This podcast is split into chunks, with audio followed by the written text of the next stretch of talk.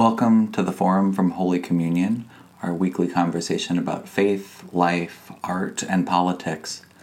This week, for our forum conversation, we present Bishop Deon's address to the diocese, which also served as his sermon at the Convention Eucharist. Listen for the bishop's vision for our church, and then join us Sunday for virtual coffee hour at 11:30 a.m. to talk about the address and the other goings-on of convention. Jesus said, the harvest is plentiful, the laborers are few. In the name of the one holy and living God. Amen. Well, it is a good time to be the church. It is a good time to be the body of Christ. It is a good time to follow Jesus. In our gospel for tonight, Jesus has been running around the Holy Land doing the things that you would expect from the Messiah in the ninth chapter of Matthew's gospel alone, Jesus had healed a paralytic man, rebuked the scribes, called Matthew a despised collector of taxes to be his disciple, silenced the Pharisees for the umpteenth time, healed two blind men who couldn't keep their mouths shut, cast out a demon, been accused of being the ruler of demons, and heal a man who had been mute. And he'd done all of this before dinner with a ragtag band of followers who most of the time had absolutely no clue what they were doing, what Jesus was saying to them, and couldn't ask a good question of the Messiah if a good question came up to them and bit them. And yet, after all of that, after all that Jesus had done, after all the healing and teaching and preaching and proclaiming, Jesus looked with compassion on God's people. He saw them. He heard them. He saw the pain and the hurt, the grief and the loss that those people felt. Jesus looked with compassion on those who had been abandoned, lost, and forgotten. Now, mind you, he didn't look on them with pity. He didn't look on them with despair. He didn't look on them with contempt. Jesus looked on them with compassion. And my sisters and brothers, you and I are called to do the same. In this time of global pandemic, in this time of racial reckoning, in this season of election division, our world, our communities, our neighborhoods, our congregations are filled with people who have been abandoned, lost, and forgotten. Here in Missouri, in our rural communities, Families are seeing their way of life disappear before their very eyes as the populations of small towns and cities face an uncertain future. Generations of farmers and farm workers who sustained and fed our nation are now struggling to plant and harvest their crops. In our urban communities, families wrestle with pollution, lack of affordable housing, and broken school systems, all the while struggling with un- underemployment and poverty. In almost every corner, we see the ravages of fear and neglect with a longing for a past that is no more. And we who follow Jesus, we still don't always ask the right questions, and sometimes still ask all the wrong questions and get it wrong but we are the ones that Jesus continues to send out as laborers into this harvest. We are sent to bring good news to the lost and the lonely, the abandoned and the abused, the forgotten and the frightened. We are called to walk with compassion alongside our siblings in Christ because the good news of the gospel demands nothing less. I say it is a good time to be the church because, like Jesus, you and I must be companions alongside our sisters and brothers, bringing compassion and hope. Because we know the despair of Good Friday and the triumph of Easter.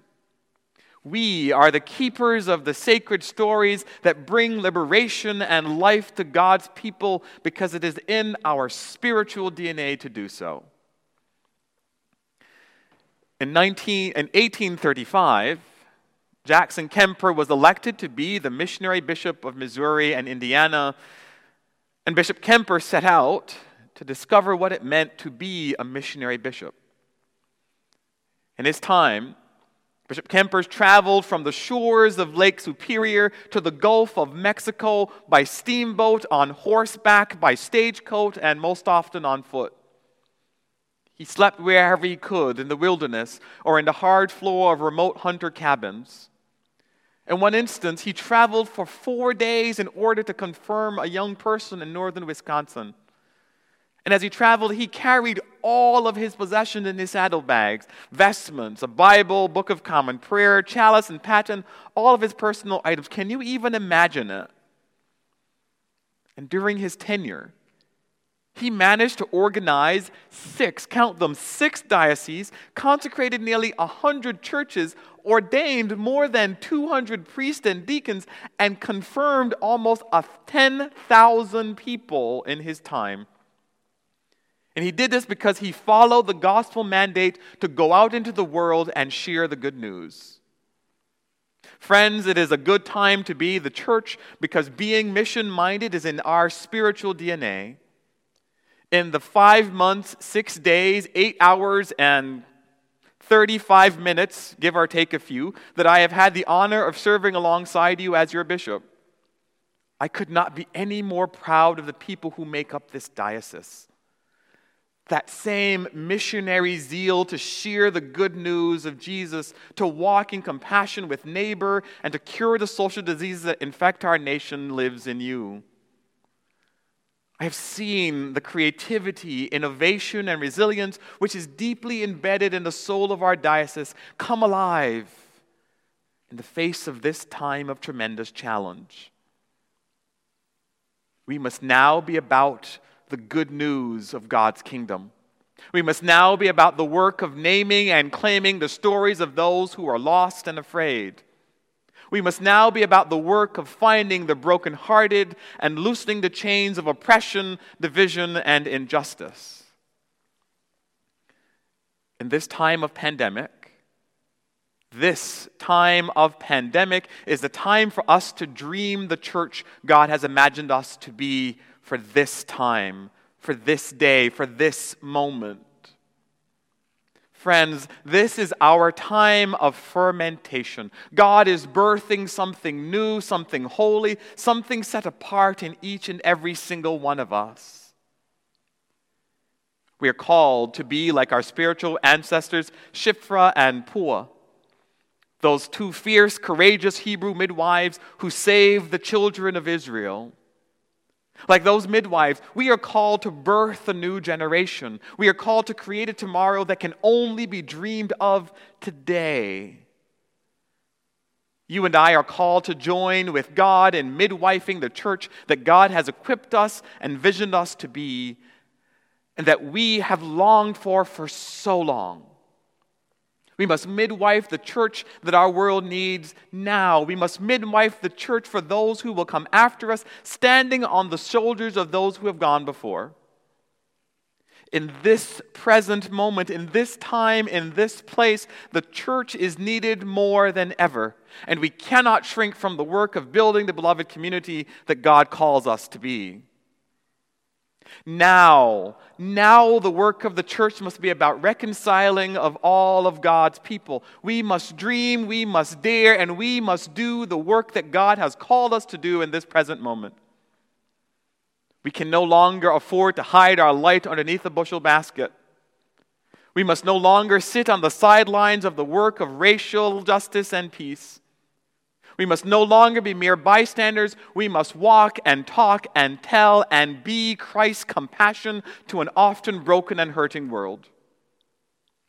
Let our history inform us that when things are at their most difficult, the church is often at its best. We are now called to offer Jesus our very best.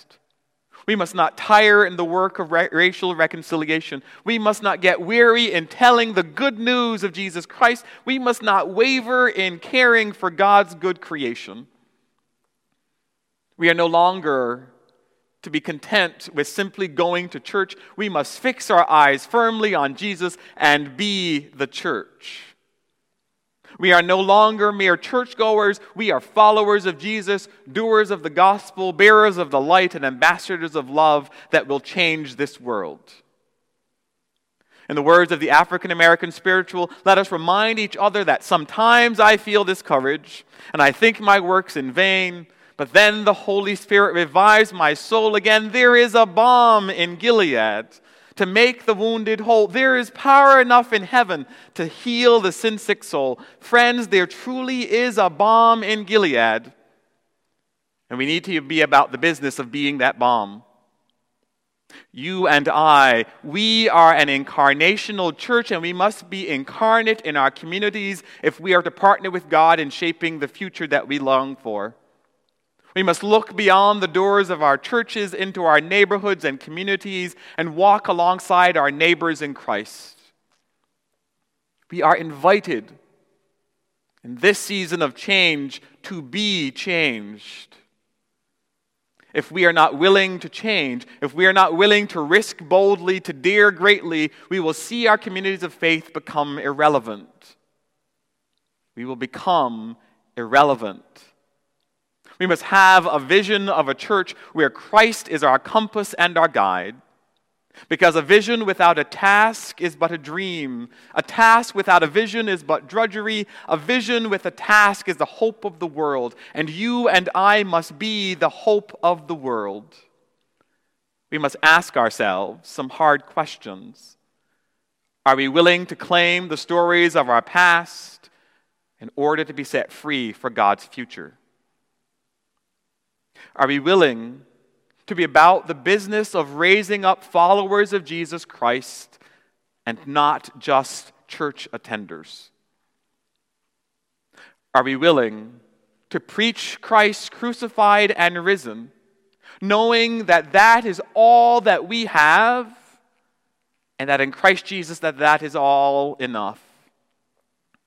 Are we willing to risk bold, beautiful failures in our adventure with God. You see, my sisters and brothers, my siblings in Christ, I dream of a diocese where every Episcopalian is an evangelist, telling the good news of Jesus. I dream of a church where every congregation, every community of faith, every ministry is striving and not just surviving because we need congregations and communities that thrive. I dream of a diocese that reflects the wild and wonderful diversity of language, culture, race, orientations, tradition, and identities that God has blessed to live together in this harmony. I dream of a church where we are about following Jesus and being laborers in the harvest. To live that dream, to achieve that dream, we must be inspiration stations we must be outposts of hope. We must be peddlers of God's unbound joy. It is with that promise that this will be a season of discernment, of discovery, and daring for the Diocese of Missouri. I firmly believe that we, as a Diocese of Missouri, we who sit at the crossroads of this nation are uniquely positioned to lead the church into God's wild and crazy, life giving, love transforming, hope bringing, story sharing dream.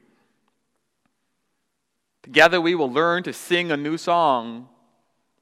Together we will dream a new church, and together we will walk hand in hand with Christ Jesus, our Savior. The gospel for tonight reminds us that Jesus went about all the cities and villages, teaching in their synagogues and proclaiming the good news of the kingdom and curing every disease and every sickness.